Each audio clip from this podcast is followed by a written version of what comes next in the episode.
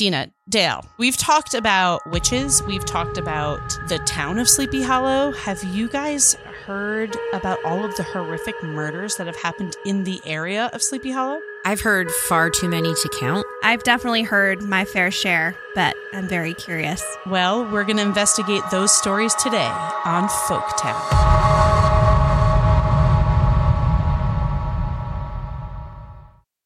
Nice buns, soft, fluffy, and ultra low net carbs. Discover Hero Bread, the delicious ultra low net carb bread with incredible taste and texture. Hero Bread has zero grams of sugar and is under 100 calories per serving. Plus, high in fiber with 5 to 10 grams of protein per serving. Order from hero.co now and get 10% off your first purchase with promo code AH10. That's 10% off with code AH10. H E R O dot C O.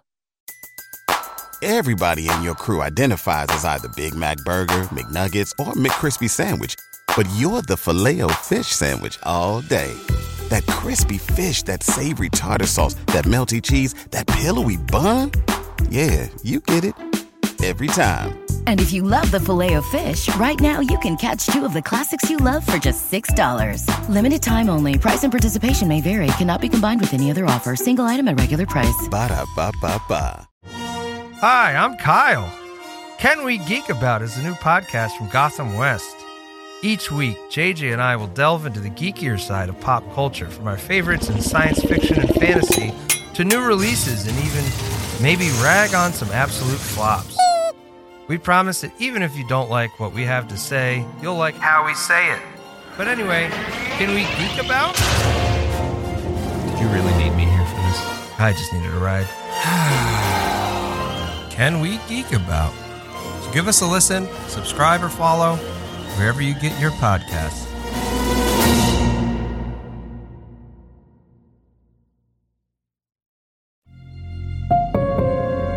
This week on Folktown, Sleepy Hollow, a town that's anything but sleepy.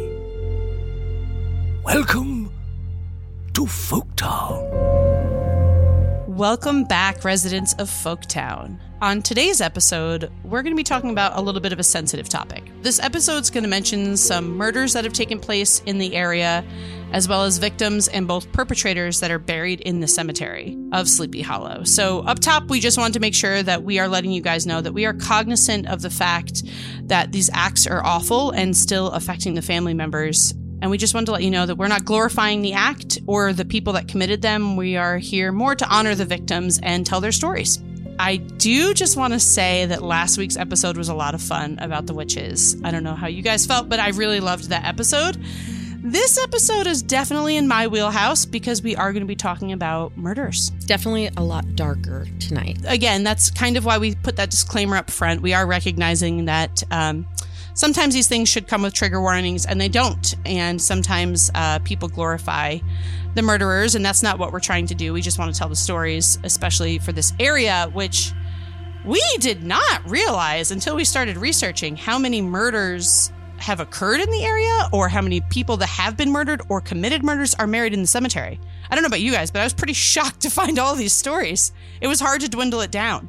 Yeah, there's so many. I mean, the the further you go back, it really does get a little wild. You know Yeah. that it's just like, wait a minute, Yeah. wait a minute. This okay? This sounds like it could have happened within the past twenty years. Oh wait, there's still like fifty years back. Oh wait, we could keep going back to like Oh my seventeen hundreds, gosh. eighteen hundreds. Yeah. Absolutely. And this is not for, you know, like sometimes when we're doing episode research, not that we're having to look hard for reputable sources or reputable stories. This one was the opposite. It was like dwindling down. Even right before we hit record, we're like, ooh, I just found this one. Ooh, I just found this one. And so kind of dwindling it down to the three larger stories we're going to tell up front before our story. It was really hard. So I think all of our stories kind of take place pre pre 2000 guys we we tried to go back much further especially to be sensitive of newer stories but i'll i'm going to go ahead and start so this Yeah, how one how is far about back are we starting with? we're starting back my friends Okay. so we're starting with Malcolm Webster Ford. He was born just a couple years ago in Brooklyn, um, February 7th of 1862. So just a couple couple years ago. Just fresh, you know. Just a few. Uh-huh. He was an athlete and he was a journalist, and he was the son of Gordon Lester Ford and Emily Webster Ford. Emily Webster Ford was actually the granddaughter of Noah Webster, who was a lifelong friend of Emily Dickinson, Love that. which us book nerds love. But during the 1800s, he won the American national champion as the all around athlete in what would be equivalent today as a decathlon. And he won that three times. And it had 10 events. This just makes me tired thinking of this, but Mhm. three of which which are different than what are run today. He he were he ran a lot of races and he was very well known for that. He ended up marrying an heiress. Her name was Jeanette Graves. Uh, they got married in 1893 and they had one child who was also named Malcolm Webster Ford. So the couple divorced in 1898 and oddly enough, which is very strange for this time period. It's, I mean, honestly, even strange for the current time period. But the couple divorced in 1898 and Ford, he was granted custody of their child. Hmm. And that's not normally how it goes. So during this time period, he was like a businessman, kind of, uh, he was a journalist, I would say. He's a journalist, maybe self proclaimed. Do you know what I'm Mhm. saying? Mm. He wrote articles about track and field, obviously, because that's what he was known for in his heyday. And he published them in an, a magazine called The Outing. So he tried to launch his own publications twice. Both of them were failures. Mm. They plummeted.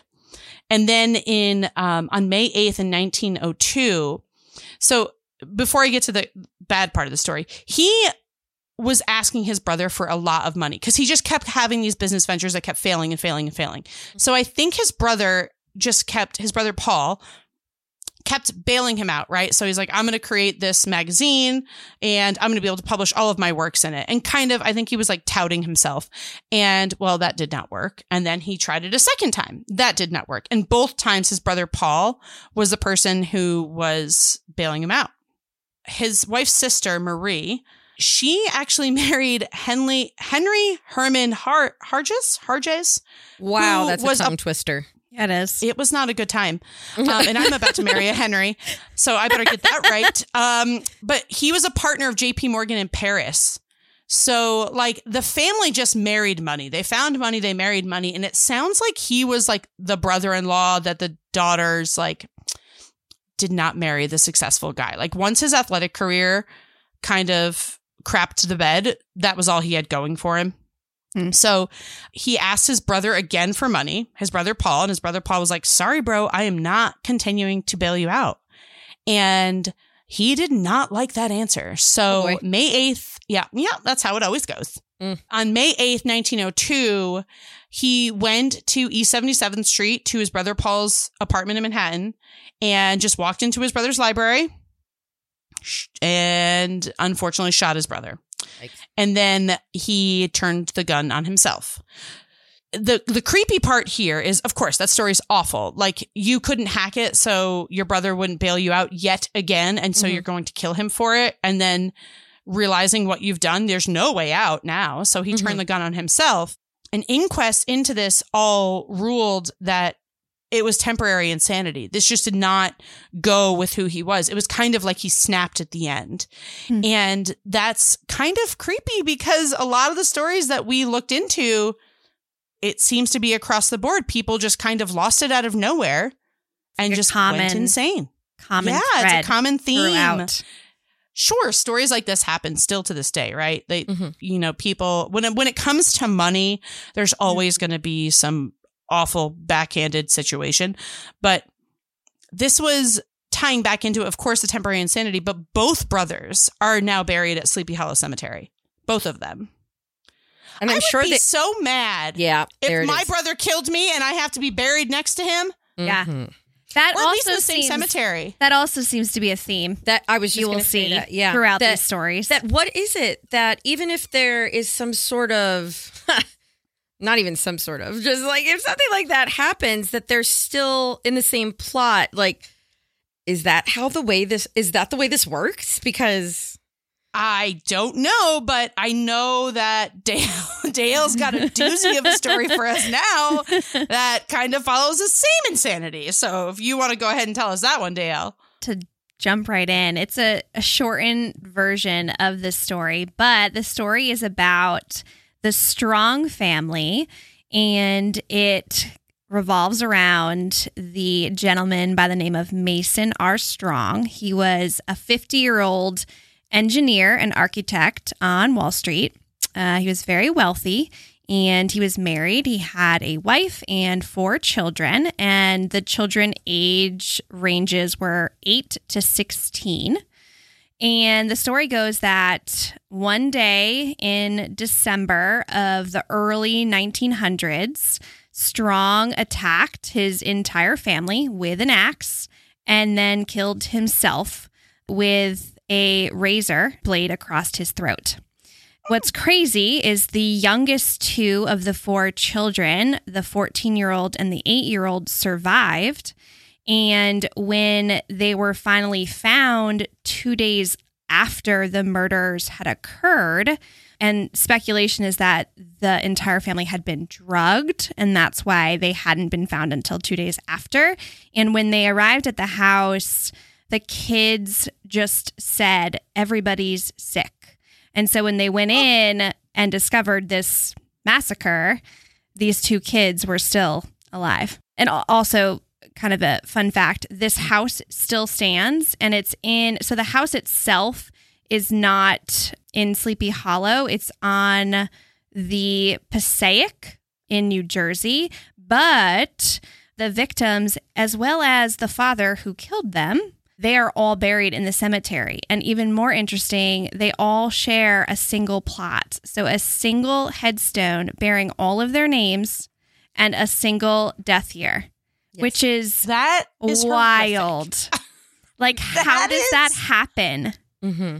Like, a father of a family just one day kills three of the people in his family. But wanted to kill them all. That's Wanted- like y- I think yeah. intended to kill them all, but the two children were just injured and not killed, and then kills himself. And then they are all buried in the same family plot. I no words, no words. That one doesn't entirely blow. I mean, like the it doesn't blow my mind because they were children. Mm-hmm. I could see them still being buried with their parents. I mean, Amanda and I have actually seen the Yeah. uh, monument uh, or the headstone, whichever Yeah. it is, on this plot, and it is all of their names like listed single file in a row. And when we heard that story, we were kind of like, why why why isn't this father you know buried in an unmarked grave like he deserves That's the thing is okay, so whatever you may believe, and and we are clearly people who believe that there is, you know, a ghost, a soul, whatever it may be afterwards that can haunt the crap out of you.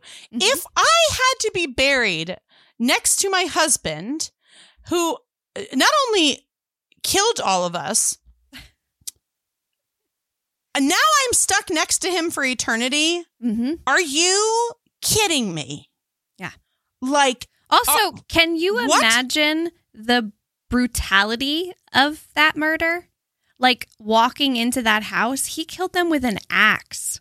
Mm. and in December, which we've kind of talked about, and I don't remember if this is something that uh, that I had learned on another podcast that I listened to, or or what it may be about the story, but they had the heat turned on really high in the house because it was winter and it was cold.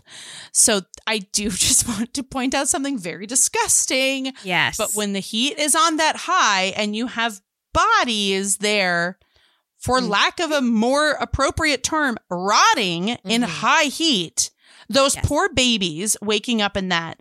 And I do just want to play, not devil's advocate, of course, because this guy is the worst, mm-hmm. but the fact that he drugged them beforehand leads me to believe that, like, this may be one of those situations in that temporary insanity bracket where he maybe he owed people a bunch of money maybe Right. he had done something and that he felt like these people are going to kill my family so brutally i want to do it so that, that there's no pain there's something there in that drugging that Mhm. that kind of suggests that like he did not want them to know what was happening to them Or I might Yeah. be reading too much into that, but Now- and the fact that he also killed himself. Like clearly Yes. there was some type of you- I mean, you would hope that there was some type of remorse in what he had just done for him to then slit his throat. Like he very much wanted to not be there anymore. so I, I not to not to continue this depression spiral, but the story that now Deena's going to tell us, she's promised to blow our minds with it. I, I am mm. about to blow your I'm mind. pumped. okay, I'm we're pumped. ready. I- we're ready. I do not mean that literally, as the story I am about to tell you does Ugh. involve a gunshot. Many people may have heard of a very famous street called Buckout, or I'm sorry, very famous road called Buckout Road.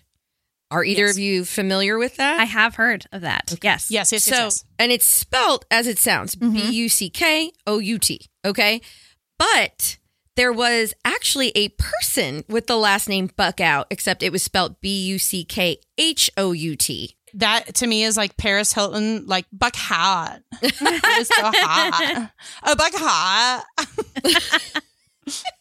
now that I've ruined the seriousness, let's bring it back to murder. Yeah. Uh, hey, you know, we if we don't laugh, We have to cry, have fun, right? right? That's true. So, and he wasn't a great guy. So, very different than the stories you guys shared, where I would like to think they had a shred of humanity, decency in them at one point, and maybe something sinister turned that in their brains. Mhm. Buckout, however, was not a man of uh, strong repute. You know, I, I shall say. He was said to have been an alcoholic, not really much of a worker. I think the money came from more the wife's side of the family. And with that bit of alcoholism, apparently he also couldn't help but believe that his wife was cheating on him and having several indiscretions, which I'm just I'm just seeing the spiral down of this man, right? And very similarly to what we're hearing again around the holidays, which we all know is a very testy kind of time, right? You mm-hmm. know, there's Yeah. a lot of stress amongst people because holidays, spending money, being with family, all the things. So technically, the story starts right around Christmas because Isaac, I believe his first name was Isaac Buckout, went to go play a game of cards. And he was, he did not win, which I mean makes no surprise to me. Loser. Right. And yes, he was, you know, so immediately he goes to the bad. Like, right, I must have been cheated. I must, something must have happened because how could I lose this money? Right. And he's playing this game with uh, some neighbors that he hasn't isolated yet because most of the people in the area did not like him. And he he's at this the house of the Rendles. Uh, and after dinner, they sit around for this game of cards, right? Well, he loses. So he decides to invite them over to his house on New Year's Day. Okay. Well, oh. when he gets has them there, it's Alfred Rendell, his son Charles, Buckout's wife, okay? And they're all like sitting down and he's he's treating them like royalty. He's being oh so kind and then excuses himself from the room. And when he comes back, he has a double-barreled shotgun with him where he, Fantastic. Yes, he immediately kills Alfred Rendell. He shoots the son Charles in the when what winds up being his eye that Charles actually survives. And then turn it even more brutal, he crushes his wife's skull with the butt of the gun. What Okay? Yep. the shit? Because because again, his wife could have been cheating on him. Right. No proof, just Exactly. He is arrested. Uh, he winds up going through three separate trials, though, before he is actually convicted of murder and then hanged. Can you explain to me why th- it took three trials? that's wild. Quick question: Is this the one that's considered the Sleepy Hollow massacre, Deena? Yes. Mm. Yes, this is uh, so. This is very well known, and it is printed in the New Yorker, which has a an extremely detailed article, including all the different trials. So to connect it back to your story, Amanda, um, and it's the New Yorker uh, that came out in September of 1935. So Classic. much much later after the actual events, but Mm-hmm. they do a really great job to to really detail the the questions that we're at like how could it taken three trials. And one of the reasons was they same thing, right? They he tried to plead insanity. In all three trials, there was the usual conflict of evidence. Uh, two or three doctors uh, and experts from asylums testified that he was sane. Uh, but still, the first jury disagreed, standing eight to four for conviction. What? I also think like this makes me like I think about the women who were put on trial as witches and how like immediately were hung or burned No at the trial. stake. Yeah. No trial. One guy saying that they were a witch and that was it. And they were tried for you know, healing people or putting spells on people Mm-hmm. or little things like that. And now we have three stories of men Pretty horrific. Mm-hmm. Pretty horrific too. who just lose it a little bit. To bring it back to something Dale said, this is where I'm going to blow your minds right now. So we hear this story, and now we have this Buckout Road in White Plains. So again, it's not Sleepy Hollow, but uh, the Buckout, I believe the family are buried in Sleepy Hollow Cemetery. So there's our connection. But Buckout Road is in White Plains. And it is considered to be one of the most haunted roads in the US. Like it's a two mile stretch Yeah. but there are tons of stories that literally tie back to everything we've already talked about. There is a lady in white apparition on this road Yes. of the Ta-da. of Mary Buckout, Mm. uh, who was the wife of Captain John Buckout. Different people than we're talking about here, but still, where they lived to the age of 130, while Mary passed away 30 years prior. I I, I can't believe that somebody during this time period 130 lived and that to the time age is of 130. Yeah. 200. That's Yeah. 200 in today's years. Jeez. Um, she and- truly was a lady in white then. yeah. Yeah. but this is the even best the the chilling That's because your skin was see through. there were apparently witchcraft trials in this area. Yes. So in the 1600s, there were three women who were accused of practicing witchcraft and burned at the stake near this road. So here we have a lady in white. We have three women accused of being witches. And now my all-time favorite, uh the curse of albino cannibals. Yeah. What? Right. Oh, oh yeah. okay. So apparently there was this house that I was they not lived in. ready for that sentence. No. I just No. wanted to let you know. I was not prepared. But prepared I for that am sentence. very intrigued. Okay. I'm I'm shuffling my booty in my chair. I'm ready. Go. So there was this house. It was it was I think literally called the Red House. It looked like a, almost like a red barn that was converted into a house that these albino cannibals allegedly lived in. And it is said that if you were to dri- uh, park your car or even drive by and you honked your horn three times, the family would emerge and attack you, tearing you limb from limb. And personally, I think that's just myth to get you not to honk your horn while driving on these streets. But the house was destroyed by a fire, so it does not stand anymore. But kids at these local high schools, right? White Plains, Sleepy Hollow, uh, they apparently really like to play pranks and honk their horns and bang on the doors. And one night, a teen, a teen apparently even attempted to put an M80 in their mailbox, but Well, that's rude. Allegedly found a decapitated head of a child oh. inside said mailbox. Great. I'm sorry. I mean, that's where you What? put that's where you put heads, right? That's a good spot. So I feel like the Buckouts kind of started all of this legends of hauntings and things like that. And it's all tying back to this road. And I feel like it really does connect Sleepy Hollow with White Plains, which really kind of brings that Westchester County area Oh, together. Totally agree. So spooky. In such a happy way. yeah, it's great. I just What didn't think like lovely one story could tie together Ah. our past episodes like that. Yeah. I was like, you're joking. It's beautiful. That's incredible. And you know, uh, back to what we spoke to up top, and I think we'll spo- speak more on this after our story time.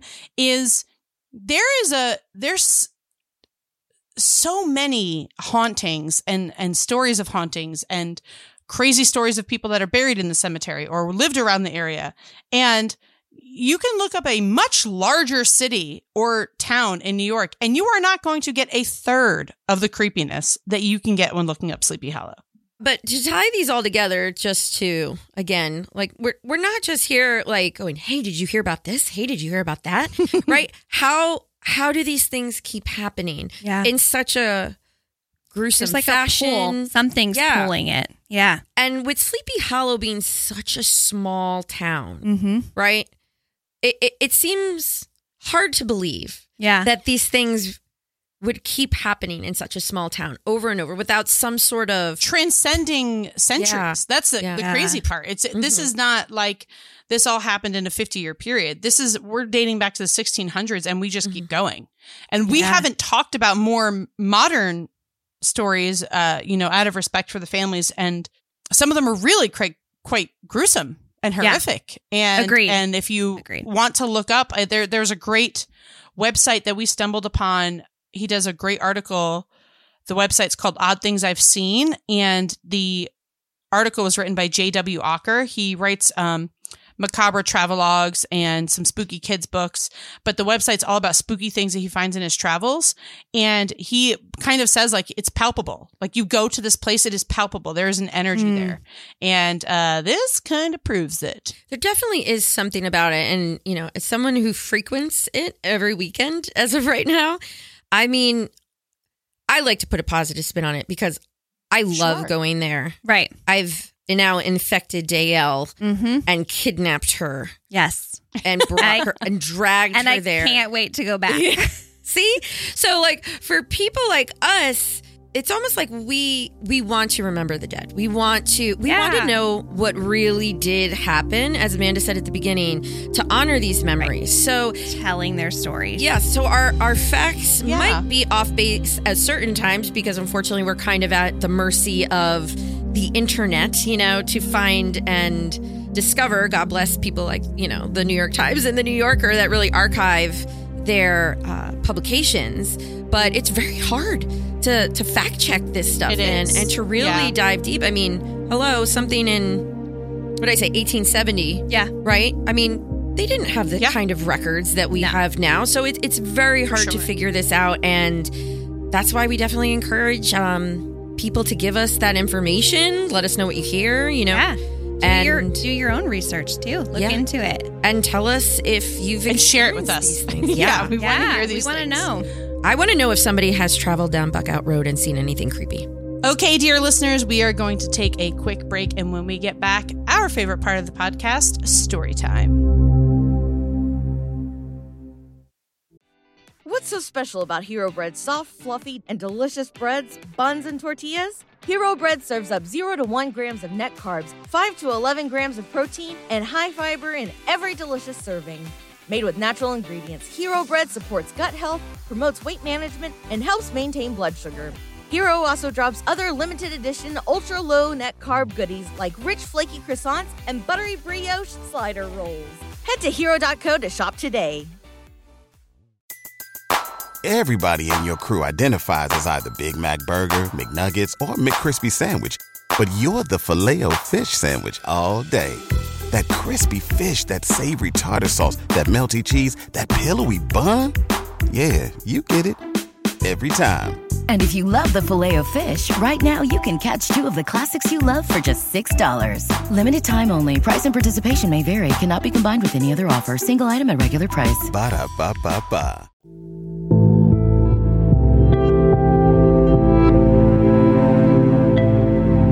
Welcome back, residents of Folktown. Are Dale and Deena, are you guys ready for our favorite part? Yes, Yes, please. I am. All right. So cozy up, dear listener, because once again, it's story time.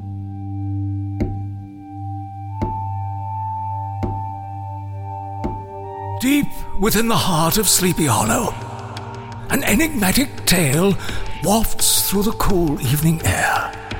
It is a tale of the Whitmore family, once vibrant and full of life, but who vanished on a night drenched in fog and mystery.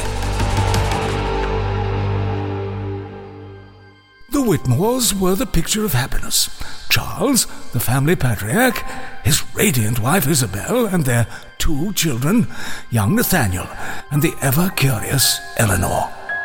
They resided in a stately manor, nestled close to the woods, a stone's throw away from the town's hauntingly beautiful cemetery.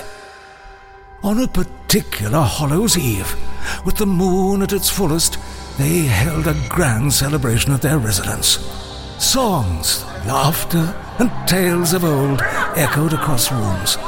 But as midnight approached, a mysterious fog crept upon the land.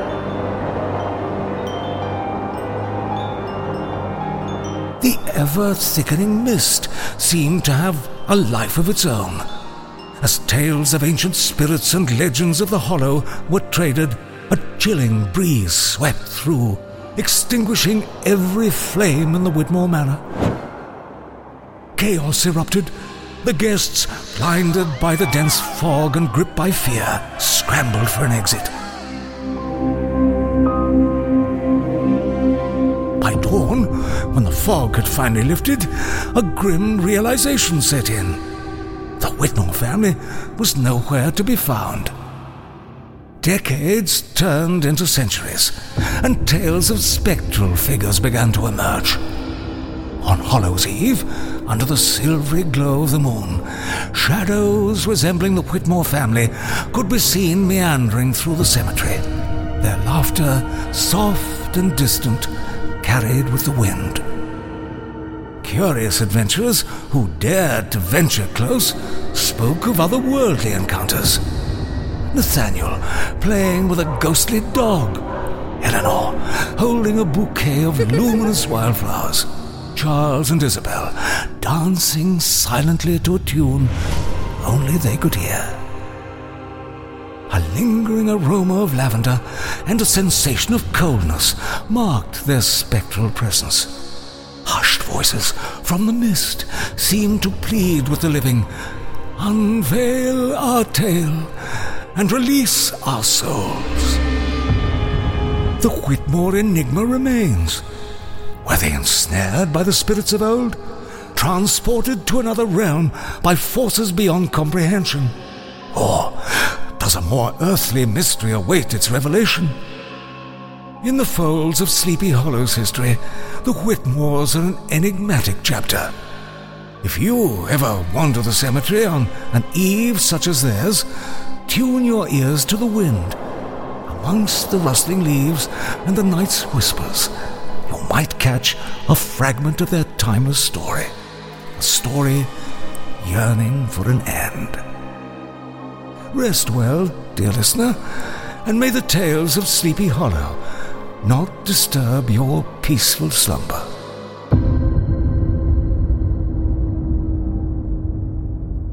That was another great spooky story. I love it. I feel like they're getting scarier for me. Because I'm a it's real. and more mysterious. Do you think any of these people are haunting the cemetery today? I absolutely Because these are horrific, horrific murders. Yes. So there's got to be some hauntings. this movie has nothing to do with what we're talking about, uh, uh, like plot wise, but The Grudge. Do you ever see The Grudge back in the day? Yes, but that that's an old That's Yeah, a yeah, yeah. throwback. Yeah, right. yeah. But is a there was something in that movie that always really stuck with me, right? Because it's a Japanese legend, right? A folk tale, and I lo- are based on a folk tale, which is kind of what we're talking about now. Mhm. And it basically is saying that if you die in a rage, right, you have all of this anger, your soul can't rest. True. So look at the people that we've spoken about, the Strongs, the Buckhouts. What what was the the Fords, right? That Amanda spoke Yeah. about. I don't believe for a second So that they have been able to cross over Yeah. Because what they did was so malicious. Yeah. That they have to pay one way or another, right? Well, and I think They think do. they have unfinished business, right? Like especially the families that we've talked about. uh, There were kids, you know, like how Ugh, I you know, know. one minute you are living your life and the next it's you're gone. And so I can only imagine being tied to a place because of that Mhm. and wanting more and then staying.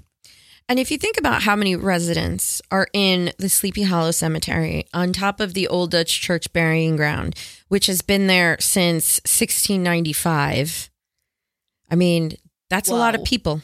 That is a lot of people. And like So probably even dead more than people. we know or have records for. I think that's another thing is we don't necessarily have all of the records of who's even buried there. Right? Because there are unmarked graves Yeah. Which is even more interesting. and a lot of woods in the Rockefeller Preserve Yes. that Yes. that could lead Yeah, yeah. to more. Okay, Dayelle, don't you have a really creepy, weird story? Yeah, I do. So basically, this is a special from the New York Times, and it goes as this woman who is a Slavic woman. She delivers milk. She is driving down a road and she comes across a body, a body that has been stabbed. She also notices that the knife is laying right next to the body. She obviously continues on her way. She goes into the town. She finds a butcher that she knows, tells the butcher that she found this body. The butcher then goes to the police and tells the police. The police then go back to the woman and try to convince her to take them to where she found this body. Where was They the do. body? Uh, so the body was at a farm, the front of a farm, or the entrance of a farm, Duck Farm, on John D. Rockefeller's estate. So they go back to where said body is supposed to be. However, the body's not there. Of course it's not. Oh, Right. It's not there. So she obviously is like, well, the body was there. And also, he was very well dressed and had a brand new pair of shoes on. So, where is this body? That's an important fact. Where is this body? And good shoes. the police believe that the body had been taken and thrown into the fields somewhere on the Rockefellers estate, never to be found again. There's no stories, there's no there's no case, file, nothing. Like literally there's nothing out there except for What this happens to article. her?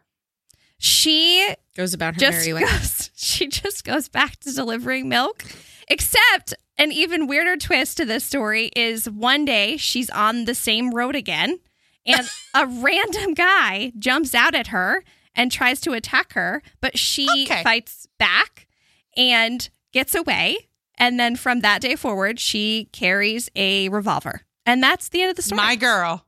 My girl. You know what I'm picturing? Because it, you said he was well dressed and new shoes. First off, I don't understand how this woman could have figured out these shoes were new. picked up on that Okay. But I mean, it's the Rockefeller estate. So what if it was someone that was like stumbling out of this area, like a friend? I guess it wouldn't be a friend because then they would have reported him missing. There would would have been think. some sort of. you would think Wait, hold on. I'm making up a story. yeah I'm making up a story, guys. Yeah, that's He's what I'm trying to do. party. He's at Yeah. a party at the Rockefeller Estate, right? That's what I'm picturing, Shit's like getting wild. Yep. Yep. Maybe some illegal drugs are going around. Something's Sure. getting a little crazy. You know, the They- hooch they- they- is flowing. it's flowing, and he trips and falls and hits his head. Mm. and dies. And they're like, yeah, we can't have this here. Like, we're big people. We're the Rockefellers. So he we, we think he's dead. We're just gonna go dump his body because we Mm. can't be having people dying at this party that's illegal with all these illegal things. And so they go to dump his body, but then the motherfucker wakes up. Mhm. And they're like, I had a feeling "Ah!" and they kill him. mhm. but they just had a knife on them Sure, it's the but if- 1900s, maybe. I don't know. to bring it back to that point, how do you leave the murder weapon? Yeah, that's real dumb. you left in a hurry Somebody messed But up. then, but then when the police show up, the body is gone, the murder weapon is gone. It's almost like I did it say did it And say there's something like maybe there's like blood or Yeah, something. there was obvious signs of blood. hmm So like there was a body there. Okay, And so they know she wasn't crazy. But then also here's another like twist maybe is who was the guy that attacked her? I was don't mean to he- laugh. Was he involved This woman's a magnet and for this. didn't want her to say anything? or maybe Yeah, because I she's the only true. she's the only witness to the body. She's the one that found the body. She was the only one that saw the body. The police officers think you're saw the blood, but they did not see the body. Maybe he was somebody of power, and that's why there was no follow up articles and things like So that. And they tried to take her out. Uh huh. Thank you for coming to this episode of Dateline. 1900s edition.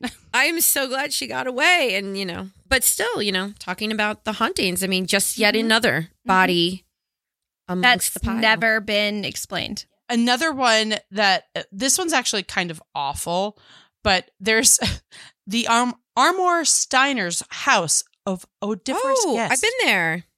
Okay, have you heard about this? There's a ghost that exudes an exquisite and unidentifiable fa- fragrance, according to a passage in a book written by poet and historian Carl Carmer. The ghost's identity is unknown, but they think it might be um, Aleko Lilius, a Finnish writer, or the woman who he lived with, who was a 20th century lady pirate who made a fortune plundering the vessels of the China Seas. Get it, girl.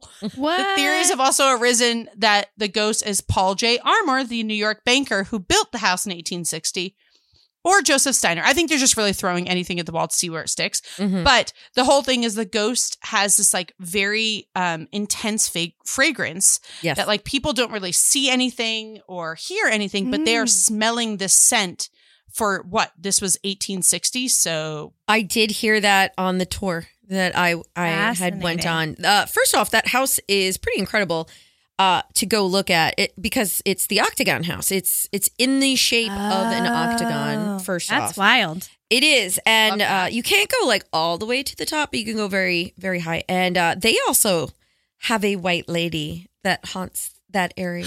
Bum, Love bum, it. bum. Yeah. Deena, can you tell us about the Bronze Lady of Sleepy Hollow? Oh, I sure can because you know bringing up everything that is Sleepy Hollow really ties back to the cemetery, but it's strange though because we're talking about so many things that, and probably leaving so many things out from the 1600s, the 1700s, right, 1800s.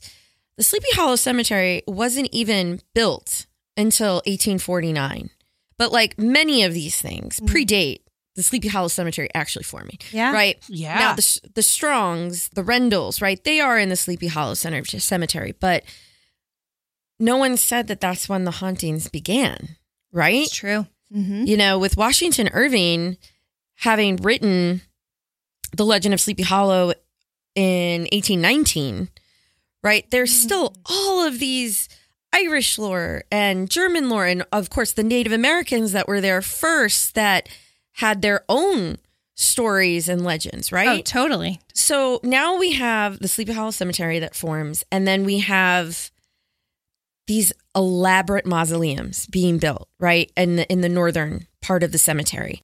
In the northern part of the cemetery, we have the Rockefellers. Then across the way is the Archbolds.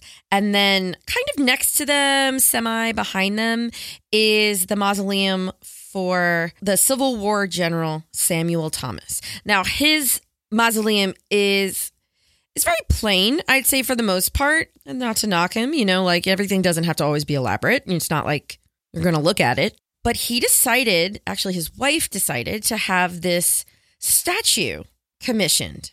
And she is now known as the Bronze Lady.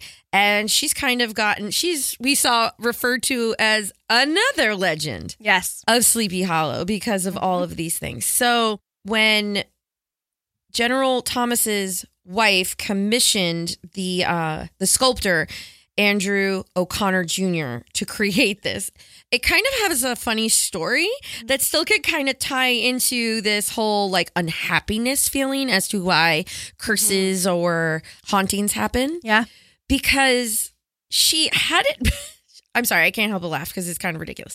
But she had it built almost to kind of like look over his mausoleum, Yeah. right? Watch I- him. Yeah, but like I, I think also to to mourn for him, right? Mhm. So Hmm. O'Connor makes this beautiful statue, uh, and and gives it even a name that is, in my opinion, possibly French. I can't pronounce it because I will probably ruin it, but it means grief, and so she seems sad. Well, the wife didn't like that. She wanted her to be happier. And I kid you not, the story goes that Andrew O'Connor decided to make a new head that Oh my God. was more appealing to the wife, and I and she liked it. And then he smashed it on the ground and was like, No, "No, that will never be on on the statue." that's Oh my wild. so, I mean, I'm with him. I think it's supposed to show grief. Many angels are usually crying or sad, melancholy, right? So, the statues across the way back in the 60s and 70s, before obviously the cemetery got locked because of all of this, right? People got to ruin it for everybody. Yep. The cemetery was actually a big kind of uh, party spot. Hang out. Yeah, it was a hangout. I So- totally would have done that. I just want to point that out. I totally would have hung out in the cemetery. I don't know. Mm-hmm. I've done it. Are there streetlights? No. Yeah, that's a that, we've talked about that kind of dark. Super dark and creepy. The Mhm. best.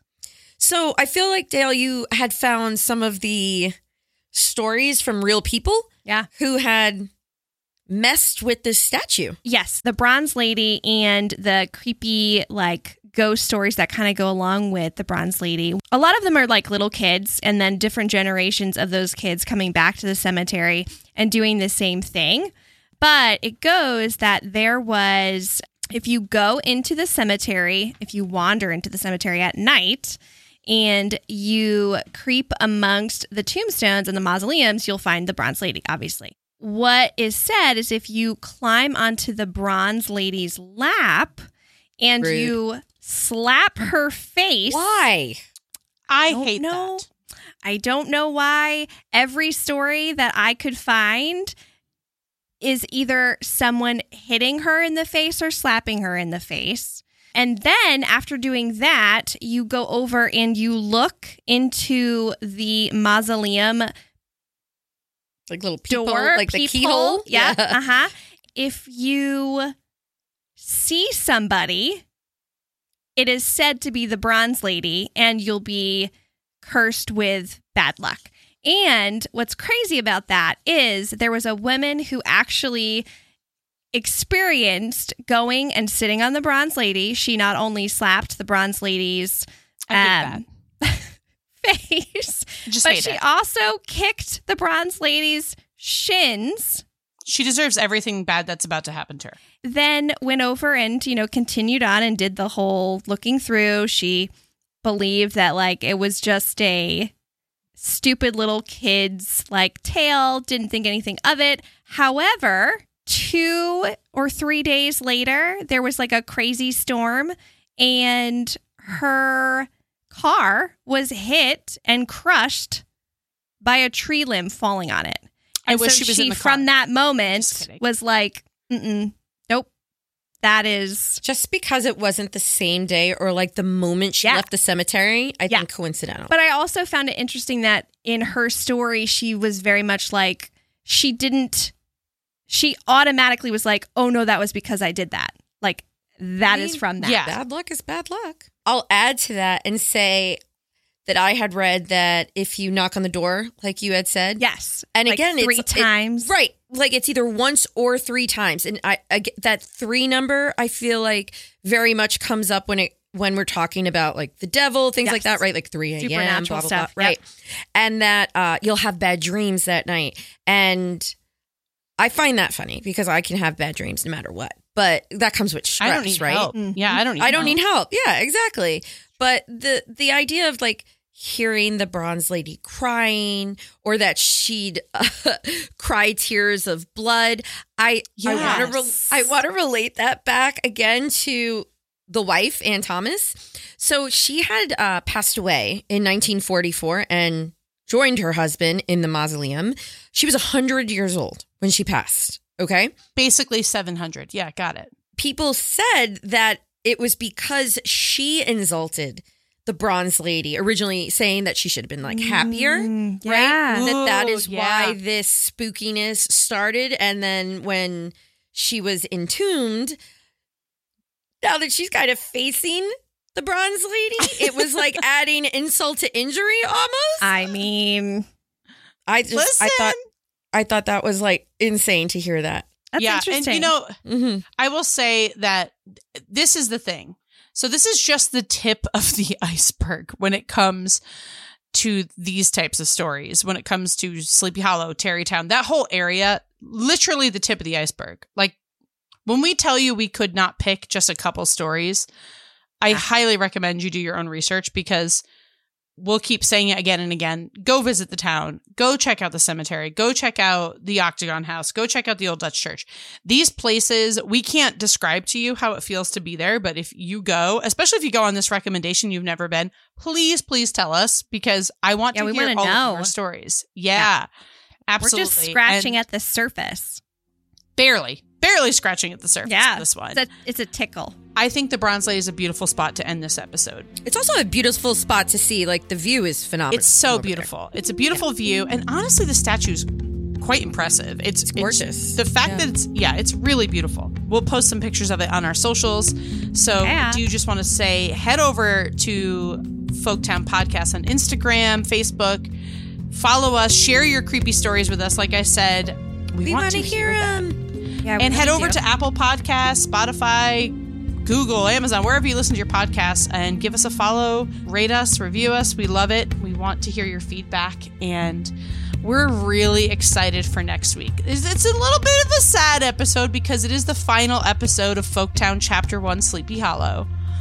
But we are bringing the heat next week. It is all about Washington Irving and, of course, the legend of the Headless Horseman.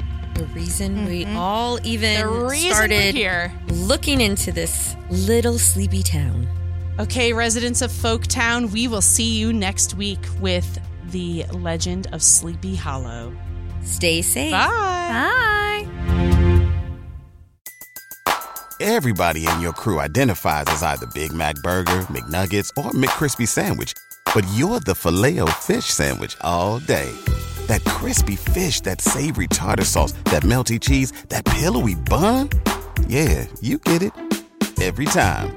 And if you love the Filet-O-Fish, right now you can catch two of the classics you love for just $6. Limited time only. Price and participation may vary. Cannot be combined with any other offer. Single item at regular price. Ba-da-ba-ba-ba. Hi, I'm Kyle. Can We Geek About is a new podcast from Gotham West. Each week, JJ and I will delve into the geekier side of pop culture from our favorites in science fiction and fantasy to new releases and even maybe rag on some absolute flops. We promise that even if you don't like what we have to say, you'll like how we say it. But anyway, can we geek about? Did you really need me here for this? I just needed a ride. Can we geek about? So give us a listen, subscribe or follow wherever you get your podcasts.